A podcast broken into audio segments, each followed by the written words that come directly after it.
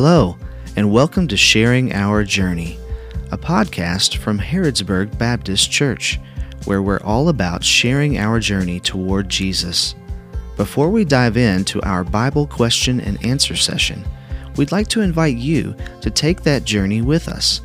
To find out more, follow us on social media at HBC Harrodsburg or visit harrodsburgbaptist.org. Thanks for listening, and we hope to see you very soon.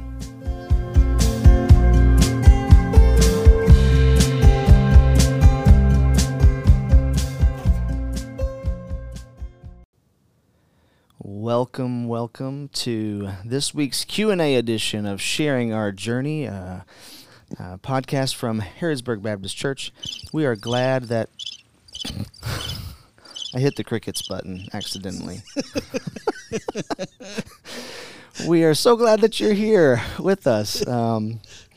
We love crowd participation more than crickets, so if you have comments or questions, please put them in the comment section below. This week we're looking at the book of Joshua, and it's pretty exciting stuff. Hey, Mark, how are you this week? I am good, Bo. How are you doing, brother? I'm not bad, not bad. I really like this book. This book of Joshua, even the character of Joshua, you know, and seeing how he handles certain situations. And yeah, it's not an easy book to. There's some difficult things in there. Yeah, there's some difficult things there that you have to process, and there's also.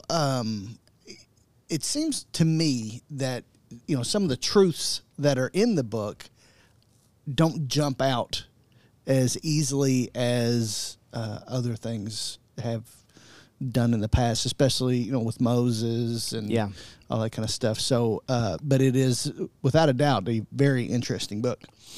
Yeah, and I think, you know, when I say I like it, I don't necessarily mean it gives me the warm, fuzzy feelings that, you know, I that certain things do. But you have to dig for it. You have to reach for some things, and there's a lot of value in that, and so I've enjoyed studying it this past week. And anyway, we got some questions that have been submitted, and maybe a few thoughts of our own. So I think we'll just dive right in. You want to open us with a question, or? Yeah, well, let's catch everybody up to where we are. Yeah, let's do that. We've been in the wilderness for 40 years. Moses has passed away. Aaron's passed away. All the first generation have passed away, and now it is time for the Israelites to take command of the promised land. And it's really important that we don't forget what's been going on, because what has happened with the Israelites in the wilderness affects what's going to go on in the book of Joshua. We have this nation that has been wandering around the desert by a pillar of fire, and a cloud. And guiding them through the desert, and there are witnesses to this. These other nations, and they've been nipped at heels by all these other people, and there have been little skirmishes here and there. So the people know what's going on. Not only that, we'll see, you know, here real quickly that word has gotten to these people about what's happened in Egypt. It has. These people are famous. They are. And there is a storm cloud on the horizon for the people living in the promised land. You might say that they're trending. There's a hashtag trending. Hashtag about on dry ground. Yeah, people know who they are. People they've already encountered in the wilderness know who they are and what they're, not just who they are, but what their God has done and what He's capable of doing. Right. Yes. So there's their fame has preceded them, so to speak. Yeah. And the first evidence we get of that is the story of Jericho. Yeah. Joshua has sent a couple of spies out to look at Jericho, see what's going on. They end up at Rahab, at her place of business, her home. We're not exactly sure how this works out, but she is a lady of the evening, it appears. It does. And that's where they end up. Now, what's really funny is, evidently these spies are really bad, because the king automatically says, hey, they're two guys from Israel, and they're over at Rahab's place. Mm-hmm. So evidently they weren't very good spies. I don't know if they just walked in or what happened. So the king sends people after them, and Rahab hides them. Right. And we see from Rahab's conversation with the spies, that's where we learn that, oh, yeah, everybody knows who their Israelites are right now. Mm-hmm. They know what's going on. And Rahab makes some very... Do you have the reference to that? What you're referring to, the scripture reference? That? Yes, so I was getting ready to I was getting ready to read that. Where it's in Jericho, in Joshua 2, yeah. And it's the promise to Rahab. So the we're in 2, and it says where the king of Jericho says, "Look, some of the Israelite men have come here tonight to investigate the land." Mm-hmm. And he sent word to Rahab and said, bring out the man who came to you and entered your house, for they came to investigate the entire land. So like I said, obviously they weren't very good. But down in verse 9 or verse 8, it says, before the man fell asleep, she went up on the roof and she said to him, I know that the Lord has given you this land, and that the terror of you has fallen on us. And everyone who lives in the land is panicking because of you. For we have heard how the Lord dried up the water of the Red Sea before you when you came out of Egypt, and what you did to Sihon and Og, the two Amorite kings you completely destroyed across the Jordan. And when we heard this, we lost heart, and everyone's courage failed because of you. For the Lord your God is God in heaven above and on earth below. Mm. Wow. And she continues to go on. Now, and this is, you know, this is a woman who, before this, had never heard of Yahweh. You know, she'd never heard anything about this, and now she has. And there is an obvious contrast in her mind between the gods that she has been told about and worshipped, and this God of Israel. And obviously, not just hers, but the people of Jericho, the people of Canaan. Yes, as she says that their hearts have melted, like, yeah. Because they know that God has given the Israelites this land. And isn't that interesting that she even knows? The way she words it is, the Lord has given you this land, and the terror of you has fallen on us. I know that the Lord has given you this land. Yeah. I know that the Lord has given you this land. Not that you're here to take the land. Yeah.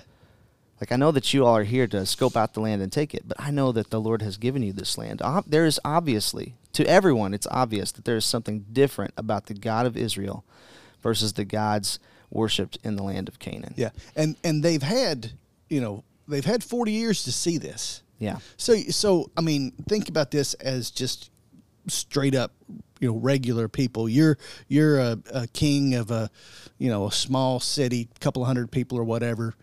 And you hear that, you know, 10 miles away in the desert, there is a group wandering, and they're carrying this box, and there's fire that flows from them. And from everything you've heard, they just wrecked Egypt on their way out, yeah, and destroyed their armies. And they have intentions of coming into your land. Right. What are you going to do? What are you going to do? And honestly, we get to see a little bit of that. We get to see some of the people's responses on, you know, what do these nations do when Israel is pounding down at them? Yeah. So the question that we enter into here that this leads us to is, the question is, Rahab straight up lied to the king of Jericho about the men that came to spy on him. Is that considered a sin? Yeah. Okay. Or is it not a sin because she was saving the men? Is it okay? Yeah. Are some lies good? Are some lies not good? So what do you think about that? Well, okay. That is a very good question. There really, I think, you know, mostly when we think of Scripture, we think about the Ten Commandments. We think about it saying, thou shalt not lie. We talked a few weeks ago about how that's not actually what the Ten Commandments says. It says, thou shalt not bear false witness against your neighbor. I think that that's very, it puts a different, it's different. It's a different light on what that means. Now, that doesn't mean that there aren't places where God says don't lie or be deceptive. Right. Yes. We know that God is displeased with lying. So I mean the first sin that happens in Scripture is because the serpent deceives. Right. It is wrapped in a lie. Mm-hmm. It's not good.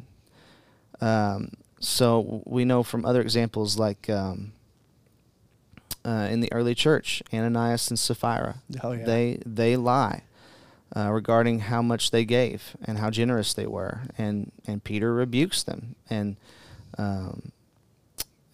God judges them. They die. Yeah.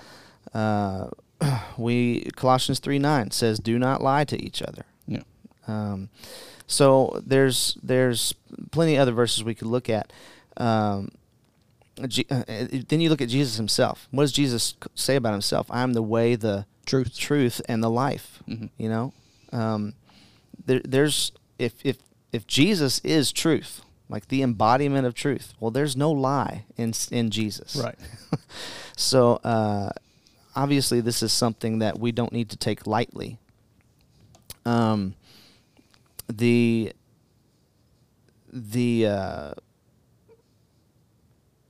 I guess a couple of places where we do see is it where people lie and it turns out okay is here. Mm-hmm. We see Rahab lie, and it doesn't go terribly bad for her. In fact, we end up seeing her in the lineage of Jesus. Yeah.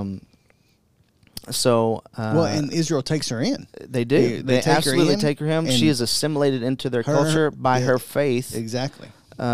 Which is I'll get to in a second. Okay. But yeah. We also see the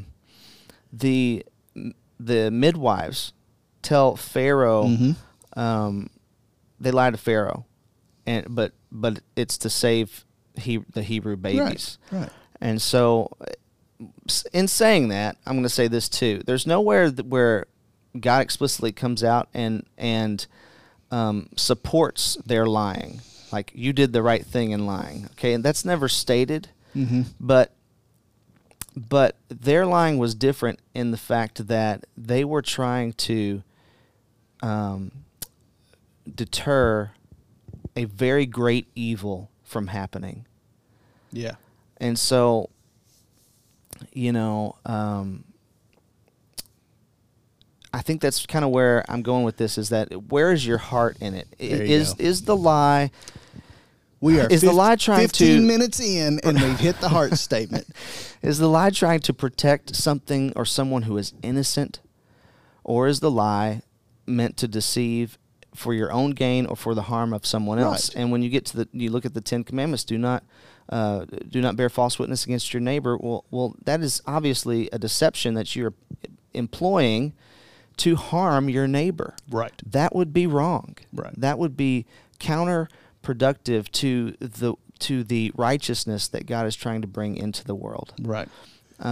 So I don't know if that makes any sense. Do you have anything you want to add there? No, I think you're dead on it. I think it's a complete heart issue. And, you know, if that's what it takes to save these people, then, you know, that's what you're going to do. And it's the same thing as the idea of a lie of commission versus a lie of omission. Uh-huh. You know, if I know something's wrong and I don't say it, you know, technically, right, I haven't broken a commandment, but in my heart, I have. Yeah. You know, and that's, once again, like I said, we get right back to the heart issue, and an excellent comment by a lady that I know says same kind of lies that protected slaves or Jews during wars. You think about the people that hid the Jews during the Holocaust, right? Exactly.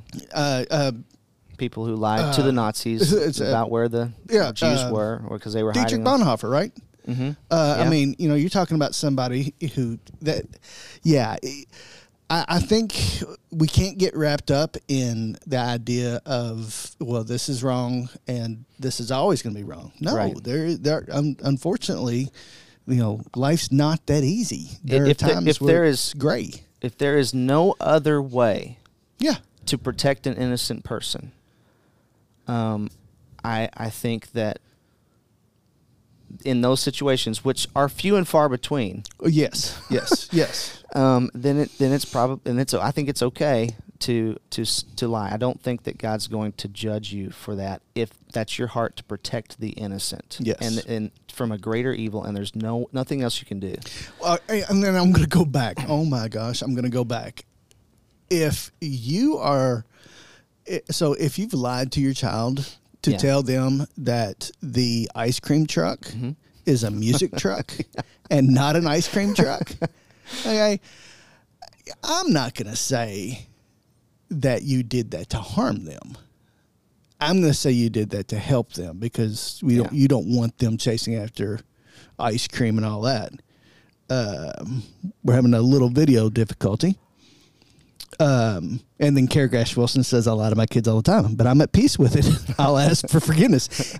Exactly. There are times where, we lie to protect people. We lie to, that's going to happen. And, now what would be bad is if your kids grew up their entire life thinking that ice cream truck is just a music truck.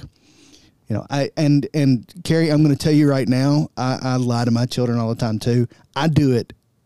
I actually do it. It's a sin when I do it, because the Bible says don't exasperate your children, and that's the reason I lie to them is just to get them all worked up. Well, we'll pray for you then. Thank you. Yes, so I think that's exactly right. I think there are times where it's okay, I wouldn't. It doesn't need to become something that's habitual. It doesn't need to become something that brings harm to the person. You don't need to be looking for a reason to lie to somebody. You don't. Yeah, right. Yeah, but I think there are circumstances where it is okay. And the Bible talks about speaking truth in love, right? Much more. Yes. Than it does as far as giving examples of when the law can be circumvented, so to speak. Right. Like I said, we got a pretty thick book called the Bible with lots of stories in it, and the only two examples I could think of where the lying wasn't punishable was Rahab and the midwives, the Hebrew midwives. But you hear of speaking truth in love. Mm-hmm. I mean, that's a constant theme. Just so you know, we're still having trouble playing the video. It may be my computer. It may be something else. But yeah, so that's kind of where we're at right now. We got that one. We feel pretty comfortable with that one. So here's another question that in the same section that has to deal with Rahab, and that is, we see that the spies make a deal with Rahab, and that it's honored. But later after Jericho, and the midwives, the Hebrew midwives, the city of Gibeon. I think they're called Gibeonites, and who are very, very unique in their approach to Israel. So you have some of these cities that are banding together, kings calling each other, saying, let's team up. Maybe together we can take on Israel. And you have others that are just like, it's spread out and hopefully they won't see us. And then you have Gibeon, who they get all their stuff, they wear it out, they walk in to Joshua and they're like, hey, we're from really far away. We'd love to be your friend. Won't you be our friend? And Joshua's like, all right, sure, we'll make a peace pact with you. Turns out they're next door neighbors, you know, and they tricked them. Yeah. And it actually says in verse 14, 'cause, and the reason I'm telling you this is because that's what's the reason that they had the problem here. Of chapter 9. Of chapter 9. The men of Israel sampled their provisions and did not inquire of the Lord. Yeah. But did not inquire of the Lord. But did not inquire of the Lord. So they didn't go to God and say, okay, what should we do with these people? Right. They made their own decision, and because of that, they got tricked. And because of that, the Gibeonites were brought, not made part of Israel. They were actually brought in as slaves. Yeah. But they existed in Israel's population. Right. They were interdispersed among the Israelites. Yeah. Well, they served the priests, right? They served the priests. Which is and now we've got another nation that with their own own cultures and stuff that has been brought into Israel. But so the question is, you have the guys from Jericho, the guys in Jericho saying, we're going to make a deal with Rahab. And you have Joshua who makes this deal, and it goes bad. What's the, it seems like we're getting two different kinds of, you know, the question exactly is, why is it okay for one and not the other? Yeah, exactly. Well, again, it comes back to what happened with Rahab. I mean, Rahab was sincere. Yeah, her heart was sincere in that she, this goes back to part of her showing her faith. What do they ask her to do if when they come back? Tie the scarlet thing. The scarlet, I can't remember. I want to say thread, but yes. It had to be bigger than just a... It was. It was a cord. It was like a rope or something, you know. Which gets us to the idea that also it gives you a little flashback to Jacob and Esau. It does. The cord around the foot. And all that. So, go ahead. I'm sorry. Actually, they don't tie a cord around... You know what they did is when you had twins, they would tie the red thread around the foot of the firstborn, so they would know which one was born first for the inheritance. Yeah. But Esau was covered in red hair already, and they did not tie the cord around his foot. I did not know that. Yeah. I thought they did. Wow. Good stuff. But they do mention it. They said they didn't do it because he was covered in red hair. There we go. Good job. Anyway, what it reminded me of, and maybe this is even their point, and because the Israelites said to do that. Yeah. It reminded me of the night that in Egypt that the firstborn died. What were they supposed to put on their doorposts? Yeah, they were supposed to put the blood of the lamb on their doorposts, and that was a sign of their faith that God was going to rescue them, save them from this great plague, this great tragedy. And it kind of reminded me of that, and even, you know, I don't know, just because it's red, I guess, that she was hanging this thing from her home to show, hey, I'm trusting you all to take the city, but spare me and my family.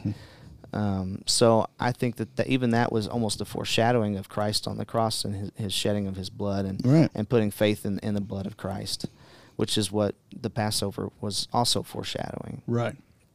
So I don't remember what the question was. Oh, why was it okay for one to do it and one not to do it? But you answered it. Gibeon, on the other hand, was deceptive. They were deceptive. Yeah. They were not upfront with Israel about who they were or why they were doing what they were doing. And there was absolutely no. They were just trying to not die. Yeah, and there was no recollection or no. Confession, as to who God is. Rahab confessed very well. Who God is, yes. So I think that's why you see the two different outcomes. The two different outcomes, yes, and what that looks like. Yeah. All right. So the next question is the big question, Bo. This is the big question. Oh boy. And this is a question that a lot of people struggle with. And honestly, I think people should struggle with this. But the question is, why did Israel have to slaughter every living being to take the promised land?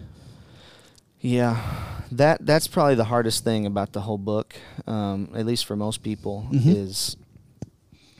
is that right there. So they come in, and God, tells them to take the land, don't leave anyone living, tear down the idols. For Jericho, all of the plunder goes to the Lord because He wants our first fruits. And then after that, the next time, the plunder is going to go to them. Right. Along with the oxen and stuff like that. Yeah, the livestock and things like that. But they're supposed to destroy all human life. Yeah. I think there are good reasons for why He wanted them to do that. I think this kind of brings up the question: did God not give them a chance? Like, did God just want them to wipe them out without giving them a chance to believe or to be saved? Right. And that's where you have to stop and consider what's actually happened, what is going on, and you don't really have to go any further than Jericho to see the answer for that. These people already know there's something different about this God. They've known it for years. They've had opportunities to send an envoy out to Israel and say, "Tell us about your God." Yeah. In the Jericho story, they've had 6 whole days of very close contact with the Israelites. Yeah. Where they could have, confessed something. They could have asked questions, and they didn't. They were shut off.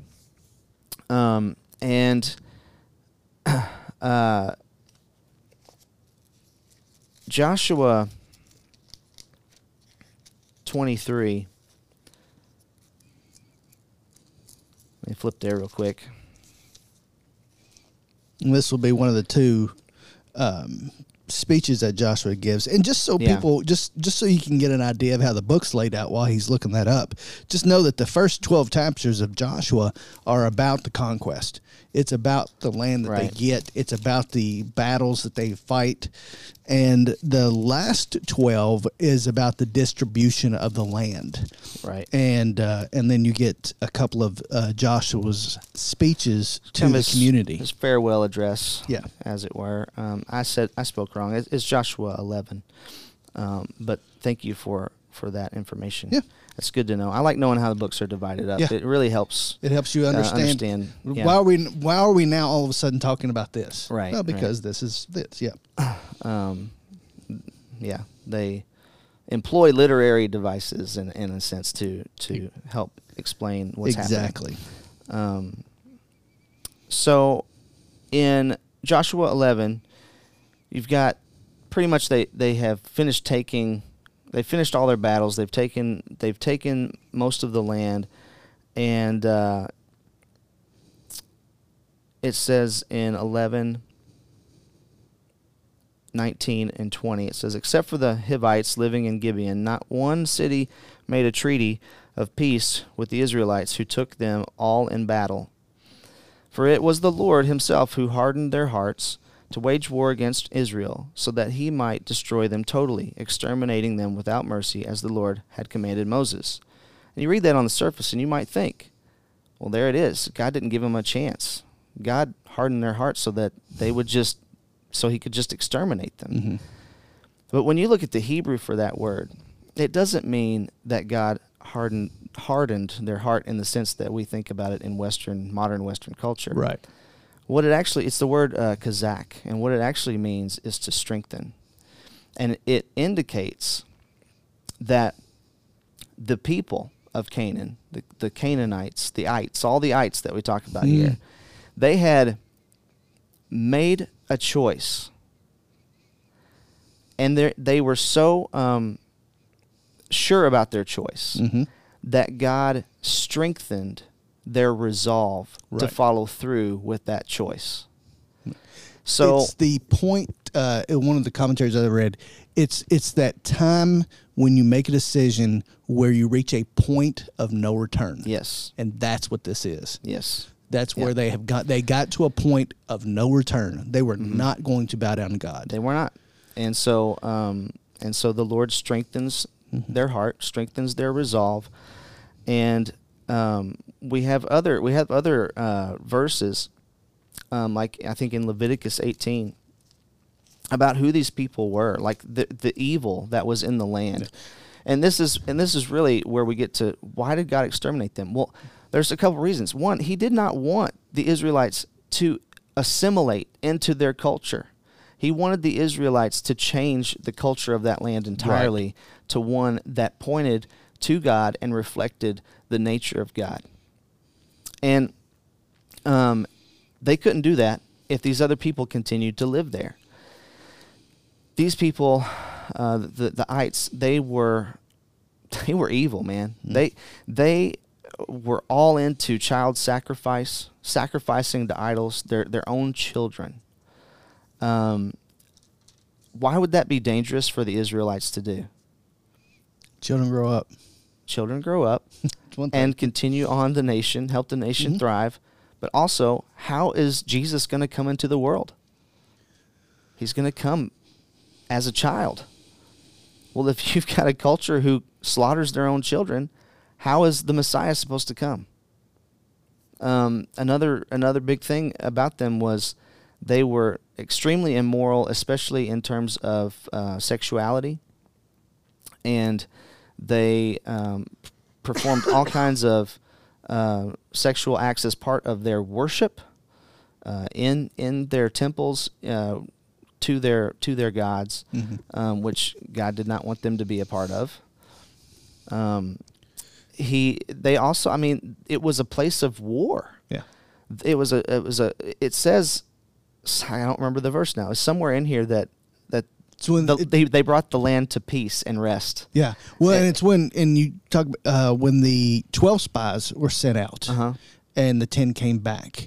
And they talked about how the ground just sees and that's what they were saying. This area is filled with strife. Yes. And just so everybody understands, if you look at Deuteronomy chapter 7, that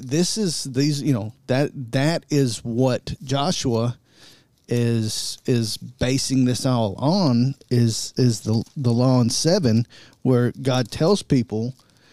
Tells Israel that they're to destroy these idolatrous nations, right? And it is designed to protect Israel, to keep them pure.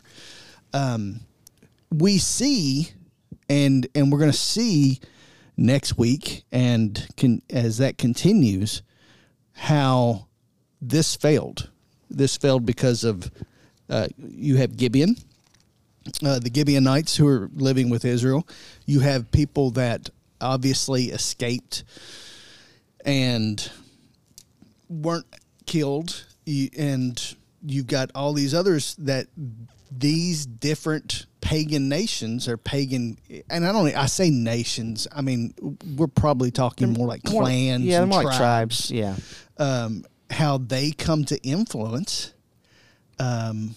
Israel in their culture, in the way they follow God, and with the intermarriage and how that sets up for the future with Samaritans and all this different stuff. So you see that this is the beginning of this was the great moment where Israel gets the promised land. Right. And then it's also the moment where all the wheels start falling off. Well, yeah. You see, even in the very first part of Joshua, gosh, my mind's going in 1,000 directions now. James says he doesn't understand the part where people can reach a decision and that they have a point of no return. He didn't understand the hardened hearts part. I am not sure how else to explain it. I mean, it's just like anybody. Sometimes you finally come. you finally come to a decision and about something, like I'm going to buy this car, and then or this house, and then you are set. You've resolved to do it, and you follow through with it. And we also have the whole idea of that. Once again, remember that God is outside of time. So foreknowledge, knowing that this is what people are going to choose, then I'm going to use that to my advantage. Yeah, it doesn't even start out well for Joshua. I'm trying to find this verse in the first chapter where I'll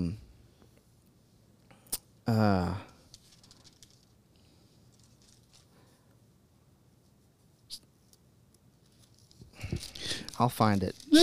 While you're looking for that, and instead of having dead air, I will go on, because we look at Achan's sin, which is, this is where when they go into Jericho, everybody's good except for Achan, and Achan messes up. He decides to take some of the treasure, whatever, and because of that, Israel loses a battle, and the sin is uncovered, and Achan and his family pay the price, right, for this. Did you have something? I found the verse. Okay. You're talking about the wheels falling off. Yes. After and really, I think it goes back to even this right here, chapter 1, verse 17. They say to Joshua, just as we fully obeyed Moses. Okay, pause right there. What? He should be worried already. Just as we fully obeyed Moses. You're going to obey me as you fully obeyed Moses? Okay, well, maybe we should just turn around. Next. Go back to the wilderness. Just as we fully obeyed Moses, so we will obey you. Only may the Lord your God be with you as he was with Moses. Like, they still don't get it. Yeah. You know? It's not, he's not our God. Yeah. He's your God, Joshua. Yeah. Your God. May the Lord your God fighting for us. So yeah, the wheels are going to fall off. Yeah. They're not truly bought in yet. Yeah. Which is unfortunate. But going back to that question of why would God have everyone slaughtered. I think it's in Leviticus 18 where it says something to the effect of that the people were so evil. It's right here in chapter 18 of Leviticus, verse 25. Even the land was defiled. He's talking about the people living there. Even the land was defiled, so I punished it for its sin, and the land vomited out its inhabitants. Yeah, they were so perverse, they were so evil that the land itself didn't even want them. It vomited out the ites. Yeah, and I don't see anywhere else in Scripture where God says that about a people. These were people who would kill you for no reason and wear your skin. Yeah. Cut off your head, leave it on a pike. That kind of almost Hollywood imagery sometimes that we see in fantasy movies. Yeah. You know? Yeah. It wasn't fantasy there, though. This was reality. This is how evil they were. Yeah. And moving to Achan's sin, We know that there are consequences to sin. There are spiritual consequences, and there are worldly consequences. Mm-hmm.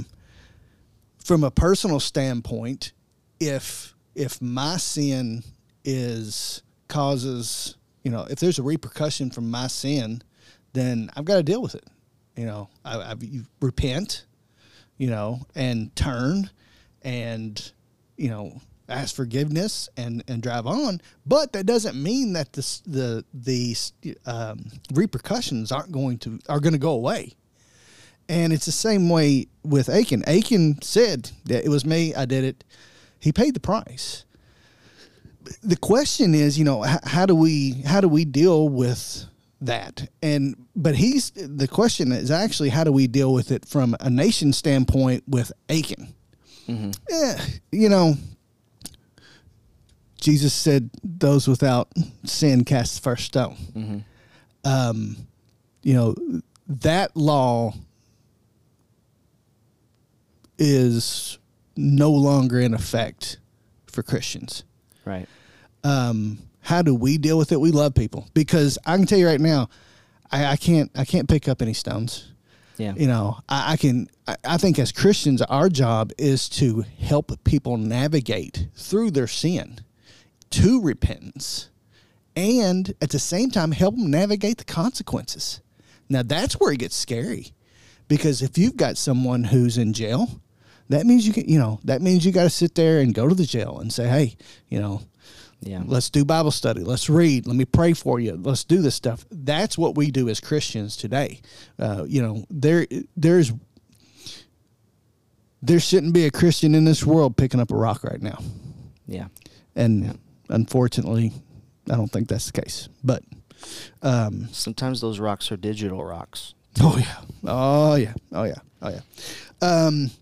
Okay, we got 2 minutes because we have a business meeting and we have to get some stuff into the sanctuary. So, Bo, I'm going to give you some time to close out. Oh, boy.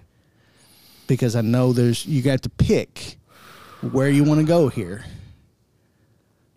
And I'm going to give it to you, and I'm going to be quiet. Oh, man. Come on. That's... Well, I heard another person before ask why. Okay, so I get why they had to kill the adults. Why mm-hmm. the kids too? I have an answer for that. I don't know if it's the right answer or a good answer even, but here's what I would postulate that if you have these kids who watch you come in and slaughter all of the adults in their life, those kids are going to grow up, and those kids might want to seek revenge. Yes. In fact, I think if I were a kid who watched you do that to my family, I probably would grow up and want revenge on you. So I think that's really kind of my one answer. And, yeah, there. And that's the same answer. And they know the things that have been practiced too. And think about it this way too. You know, you send your kid to school, and they come home with a bad habit. Well, where did they pick up that new word or that new thing that they want to do all the time? They picked it up from another kid at school. And the Israelites have kids, and so there's even transference of poor behavior between children. And there's also this whole concept that you've got to see that, yes, this is what they were called to do. They didn't do it. They didn't do it. They tried sometimes tried hard, but they didn't do what God had commanded the way God had commanded it. Right. And you know, if you want to know why God commanded it, well, watch the rest. Let's see how the rest of the story folds out, and you're going to see. If we had time, we could even look at other verses where obviously, that even though it's almost a hyperbole, they say we slaughtered everyone, but it's clear later that some people escaped. Yes. Like it wasn't a complete and total slaughter. Yeah. So anyway, the only other thing maybe that I found really interesting or curious is the moment that the sun stands still. Yeah. You know, I've looked into that, not just this week, but multiple times previously in the past, because it's such a unique thing that happens. Right. There are a few theories. There's really no like one good, like, yeah, this is definitely how it happened or what happened. There's the like literal theory that God caused the earth to literally stop rotating, and the sun and the moon stayed in their place in the sky, and you know, if that were to actually happen, naturally happen, it would have catastrophic consequences on our reality. Right. Supernaturally happening, you know, God could account for that, and He could make, you know, He could prevent catastrophe. Right. So maybe it literally happened the way that it says. There's also some debate on the meaning of the words in Hebrew, and maybe even what Joshua was asking was not that the sun would stop moving, but that God would bring them relief from the heat of the sun, that God would shade them from the sun, because they've been fighting. They're already tired. Yeah. It's really hot in this part of the world, and his men were tired, and he wanted to win the battle. So maybe he was asking for relief. Maybe there was an eclipse. An eclipse is another one of the theories. Yeah. He talks about the moon not moving too, and it's not that far away, like where the valley of... Sun is in the east. The moon is in the west, the way it's laid out. But there's also the idea that God didn't just stop it; that it literally slowed it, and it took 2 days for one rotation of the earth instead of. That's one of them too. And then another one, and you may know this: the Canaanites are, the people that he's dealing with are worshippers of the sun and the moon and all that. And anytime they see the sun and the moon in the sky at the same time, it's a bad omen. Yeah. So it might have been that Joshua was saying, give them a bad omen. But yeah, it's one of those things. Yeah. The question is, is there anywhere else in the Bible that is talked about? There is, and it's quoted in Scripture, there's a book that this is talked about in... I think they mean anywhere outside of the Bible that this event is recorded. Oh, okay. I think that's what the question was. I couldn't find anything. And, well, there's a Chinese legend about a day that lasted an extra normal amount of time. There are Mayan and Incan legends, quote-unquote legends about... a night that lasted twice as long as it should have, which would make sense in some regard, since they're on opposite sides of the world, Israel and anything but that. There was a historian. Oh man, his name starts with an H, but he was in Egypt reading some of their scrolls, and somebody showed him a scroll about a time they had recorded where the day lasted twice as long, and he wrote about it, but none of those things are provable that they happened at the same time. In fact, there's probably more evidence than not that it wasn't at the same time of Joshua. So you can't really use that as a proof. There's an old, a couple of older stories, one from the 30s, I think, and one from the 50s or 60s about some astronomers, a couple of astronomers that found a missing day in the celestial calendar. I remember that, yeah. That they were calculating back where the celestial bodies should be or would have been, and they found a missing day somewhere. But that actually has been debunked. Like, you can't actually do that. You can't. If I am trying to calculate back from today to last Wednesday where the moon is in the sky, well, I can do that, but I can also prove that my calculations are right because I know where the moon was a week ago. Right. Because we're right, and we have people who are studying that stuff all the time now and making records of it. Yes. But for thousands of years back, we don't. There's no way to calculate that now going thousands of years back because we don't have that information.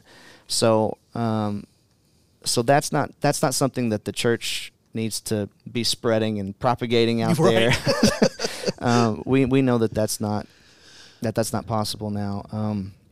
So there are some things out there, but nothing concrete. I would actually, this is my theory. All right, hold on. Before you give me your theory, I'm going to hear your theory as I walk out the door so I can get this set up for the business meeting. Okay. Here in 9 minutes for those that are online, we're having a business meeting. I'll say this and wrap it up. I talked about in our Christmas study back at Christmas time, about the star. And my theory about the star is that the star of Bethlehem is not actually a star, but that it's actually the glory of God.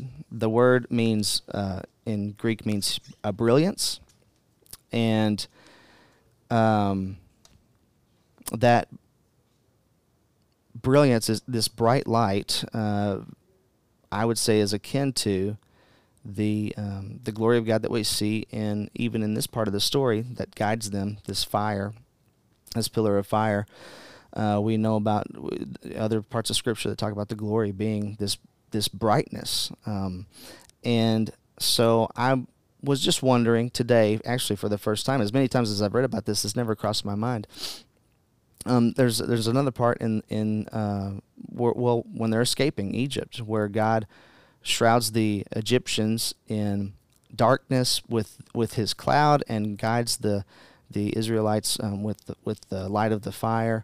And I just wondered today for the first time if this isn't a supernatural event in terms of actually making the sun stand still, perhaps, maybe, just speculating, it could have been an observance of God's glory, giving them the light to continue to fight.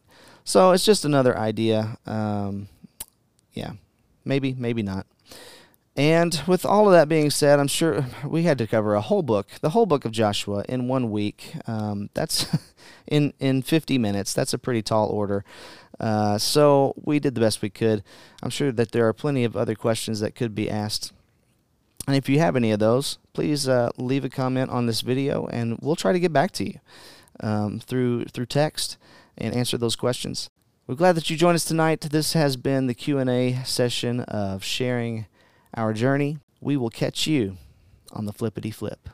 Thank you for joining us for sharing our journey. If you have a Bible question, please send it to mark@harrodsburgbaptist.org, and we'll try to answer it in the future. If you'd like to join us for worship, we come together on Sundays at 10 a.m. at Harrodsburg Baptist Church, 312 South Main Street, Harrodsburg, Kentucky. For more information, follow us on social at HBC Harrodsburg or visit harrodsburgbaptist.org. As you go, we pray that you will share your journey toward Jesus with others. May the love of the Father, the grace of Jesus, and the fellowship of the Holy Spirit be with you.